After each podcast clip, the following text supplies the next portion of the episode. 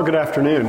What a uh, pleasure it is to be here in San Diego in this wonderful symposium, very nicely organized, very fascinating. I want to tell you a little story, which is a, a kind of mystery. I, have been thinking of it as a mystery in three parts. Um, starting with Darwin, starting in England, moving to Siberia, which we've already heard a bit about, and then ending up in the present. Um, and I, we're kind of playing the role of Sherlock Holmes here, but another way of thinking about this is uh, more like a medical doctor who sees a suite of symptoms and tries to figure out what is the underlying cause that pulls all this stuff together. And the, the mystery, you've already heard something about it. It's a mystery that goes back to Darwin, and in particular, this fantastic, gigantic, encyclopedic uh, variation of uh, animals and plants under domestication. Giant two, two, two volume set, two big Bibles. And Darwin was an amazing collector of kind of everything that was known at his time about domesticated plants and animals. And he noticed, particularly with mammals, but also with some of the other domesticated uh, birds, for example, and even fish we know today, that there's a, a common suite of changes that keep popping up in all of these, these independently domesticated species. So it doesn't matter whether we're talking about rats or guinea pigs or horses or goats or sheep or pigs or cats or dogs, we keep seeing the same funny things popping up. So, that, and just to go through them very quickly, the most striking one, and this is something that's so obvious when you look at these animals, but if you think about it, you realize this is really weird. All of these different domesticated species show bizarre coloration. So, this is one of the most striking forms, this black and white coloration. Quite rare in nature. Typically, when you see it, it's in things like skunks that. Uh, it's a warning coloration, but in domesticated species, we find breeds that show this funny coloration all over the place. Another one that's very unusual is droopy ears, floppy ears like that. Not, not all breeds show this, of course, but, but many dogs, I'm, I'm sure everyone's familiar with uh, uh, dog breeds, and, and rabbits are another strong case. And of course, the wild type ancestors from which these species were domesticated always have erect ears. And in fact, Darwin noted that the only species that have floppy ears in nature are elephants. So again, weird thing. Why does it keep popping up in all these domesticated species? Another one, which again we've heard something about, is the, the shortening of the snout, and this actually goes along with smaller teeth as well. Um, again, this is something that's typical of domesticated species. It's not always as obvious as in cases like these uh, flat faced cats and dogs, but it is, from a statistical point of view, another thing that domesticated species have in common when compared to their wild type cousins. I love this uh, this is a wild cat from Scotland, and he, he looks very angry about what happened to this little cat. so, as we've already heard, another thing that happens is changes in brain size. So, why is it that domesticated species tend to have quite a bit uh, brains that are quite a bit smaller than their wild type cousins? Now, this is variable. So, the, the number that I think is most striking is this 35% for, for domesticated pigs relative to wild boars. But in dogs or cats, it's something like 25 to 30%. And there's only a few species where we don't see it. And uh, an example are mice, domesticated mice, but also the domesticated foxes that we've already heard something about show a very small. Uh, it's questionable whether it's a significant difference in brain size. But again, a general thing in all of these independently domesticated species. And of course, last but not least, the thing that really all domesticated species have in common is their tameness. They tend to be unafraid of humans, often even quite affectionate of humans. I particularly love this picture in the Alps. Imagine going up to a wild bison on a mountaintop and just going and petting it. You would never, you would never think of this, but we can do this with domesticated animals. So, in all these cases, we've seen a suite of changes, and Darwin was aware of all of them. We now know of some other stuff that Darwin didn't know, but that, the, these uh, changes that I've told you about form the core of something that we've dubbed the domestication syndrome um, so this is the sort of medical term. I, the term is not meant to suggest that this is a disease or something that's a terrible thing that's happened to domesticated species. Only that all of these traits seem to come together. They seem to work as a package for reasons that we don't fully, fully understand. And this is a term that my co-authors uh, on the paper that's cited right here, Richard Wrangham, who's here in the audience, and Adam Wilkins, who wasn't able to attend. We just published this paper, and that's where we introduced this term, um, trying to make sense of this suite of changes, this domestication syndrome.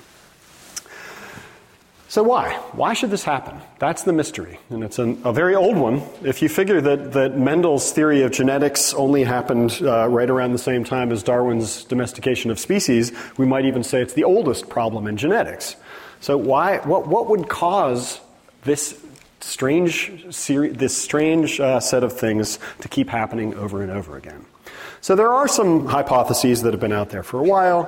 For example, the piebald coloration. Well, we can explain that that you, if you're a farmer and you've lost your sheep or your goat or your horse, it might be easier to find them if they're black and white. So maybe people specifically selected for that. Okay, that's plausible for pigmentation. It doesn't help us explain all the other uh, suites. For brains, I think it's a little bit easier. As we've already heard, it might be better to basically have your domesticated animals not be so clever, not be good at escaping, not making their own decisions about when to breed or what to eat, etc. So that, again, I think is a reasonably plausible explanation, but only for brain size, not for these other uh, features. Um, the only thing that I think is pretty obviously uh, makes sense from a, from a functional point of view is that animals would, uh, that humans, given a choice between an animal like this friendly Labrador of the sort that we just, we look at it and we think he's a nice dog, versus a, uh, uh, another dog like this, um, it's pretty clear what early humans, whether consciously or unconsciously, would probably prefer this to that. So I think the, the selection for tameness is something that we can take for granted, and that's what Darwin observed was, was almost certainly the unifying selective force, uh, whether conscious or unconscious, that applied to all of these different domesticated species. Okay? So I think we don't have, uh, none of these gives a full explanation for the whole suite of changes. So that's the mystery. And again, starting in England in, in, Charles Darwin's time.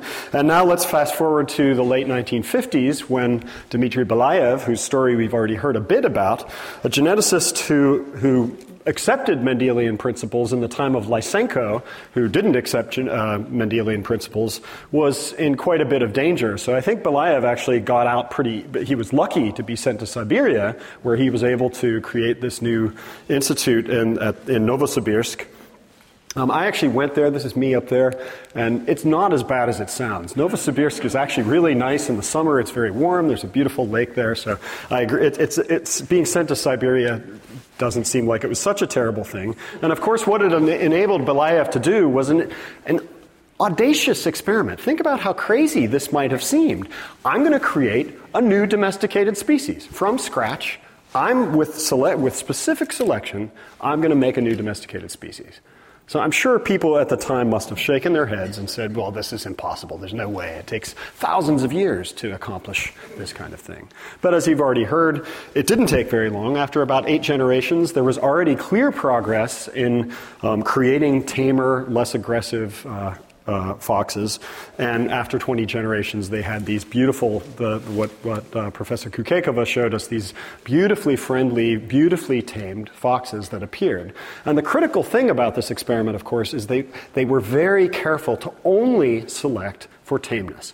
They, this, unlike the, what, the, whatever happened in the mists of time when dogs were domesticated or when horses were domesticated or, or pigs, this is a case where we know what the scientists were doing. They were specifically and solely selecting for tameness.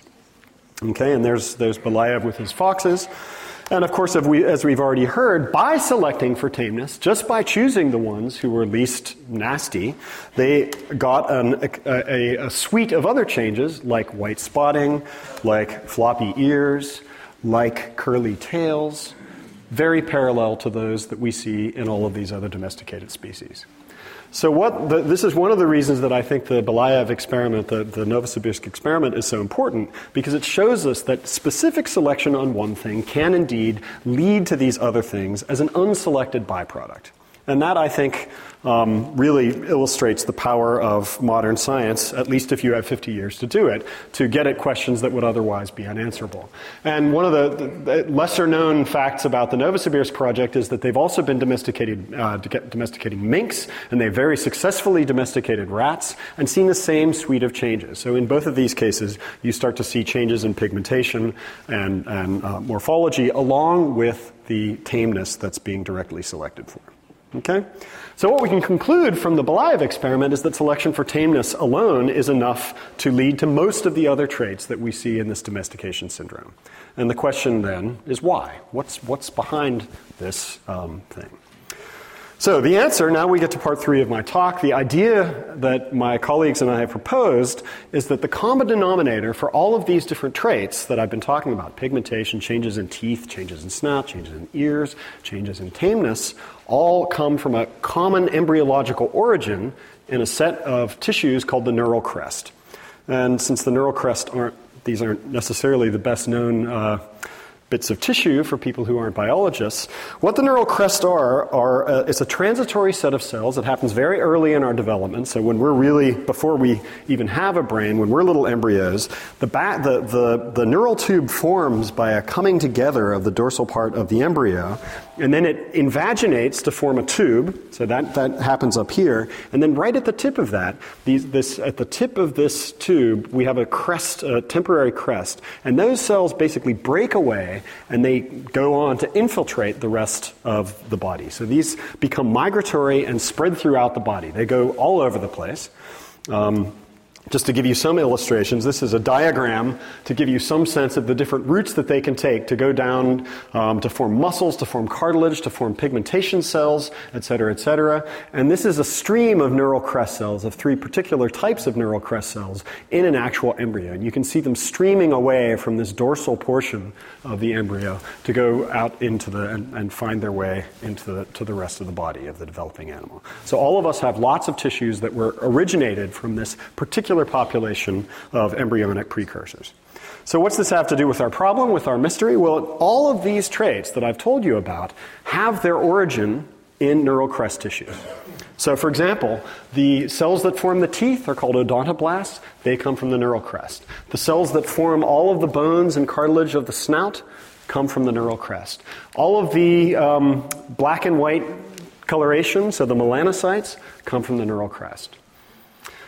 And crucially, the adrenal glands and the sympathetic nervous system, which are responsible for the fear, fearful and sometimes aggressive responses that, that an organism needs to mount, they also have their origins in the neural crest. So the adrenal glands, sympathetic ganglia, pigmentation cells, tooth cells, the uh, car- uh, uh, bone and muscles, uh, bone and cartilage of the snout, and the ear cartilages all come from the same basic uh, precursor population. So the hypothesis that my colleagues and I have introduced is that is the specific idea that selecting for tameness changes the neural crest, and all of these other changes that we've seen, that we've been talking about, black and white coloration, etc., are simply unselected byproducts of the selection on this fearful or uh, tame response. Okay? So how would this work?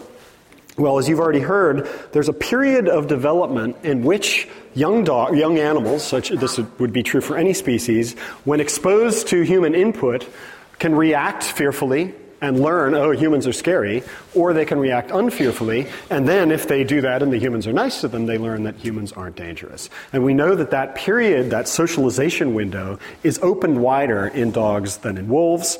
And how does that work? Well, it looks like that's a reduction of the adrenal glands and the sympathetic nervous system. So both of these components of the nervous system are delayed in their maturation. So if they, if they delay later, that gives more time for dogs or, or cats or pigs or sheep to be socialized to humans, and then they're what we call tame. Now, the lesser known fact about dogs is if you don't socialize them, if you don't expose them to human contact within their first year of life, they will be wild for the rest of their lives. So you can't take a dog that's one year old and has never seen humans and ever turn it into a tame dog. So this window of socialization is a real thing, but again, it's a transitory thing. So what we're talking about is a change in the developmental timing of the fear response rather than some sort of blanket change that, that say, domesticated animals aren't or can't be afraid. Okay? And the idea of this is, of course, that because the neural crest forms this fear response, forms this uh, the, the physiological capability to feel fear, once you reduce that, you're going to reduce the other things that neural crest produce as well teeth, bones, ears, pigmentation. Completely unselected. Or they may be selected later on. They may be selected for, for other reasons later on, but in the early stages, they wouldn't need to be. Okay, so this is a diagrammatic representation of this.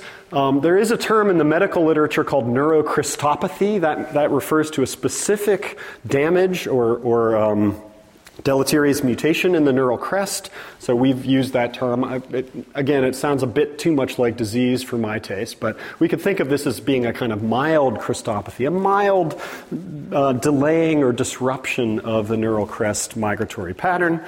Um, and what that, the, the, the, reason that's happening is specifically for these adrenal and sympathetic responses, for, for the ability to mount a fight and flight response. By delaying the neural crest, you delay that, opening this socialization window. That's what humans selected for. That's what we were specifically going after, that, hence the, the, the solid line. All of the rest of this stuff, which also comes from neural crest, is a correlated byproduct of that. It's, it's not selected for, but it just happens because we've delayed this.